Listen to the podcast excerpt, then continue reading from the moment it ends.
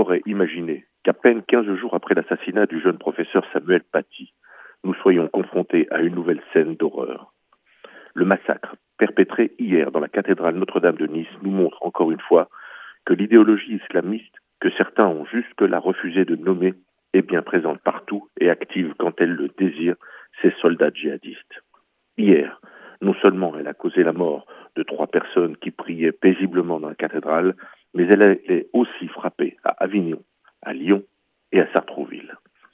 Ces fous d'Allah ont agi poussés par la haine de tous ceux que nous sommes. Le choc est immense.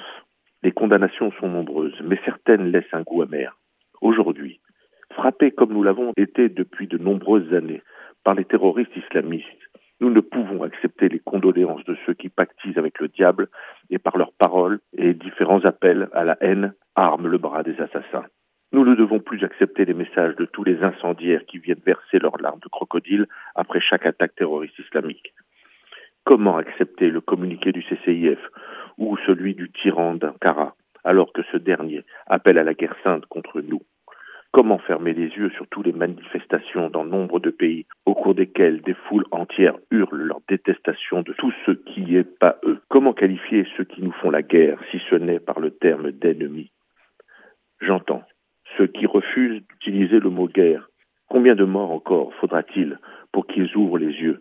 Nous sommes en guerre, car on nous fait la guerre, et nous n'avons pas d'autre choix que de nous battre et de vaincre. Nous battre afin de pouvoir continuer à vivre librement, depuis des années, après chaque attentat, nous déclarons et manifestons ensemble. Être Charlie, être Bataclan, être hypercacher, être juif, être policier, être Samuel Paty, hier être Nice.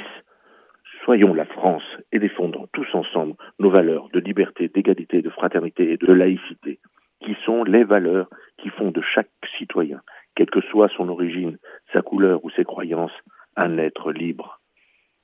Shabbat Shalom et la semaine prochaine.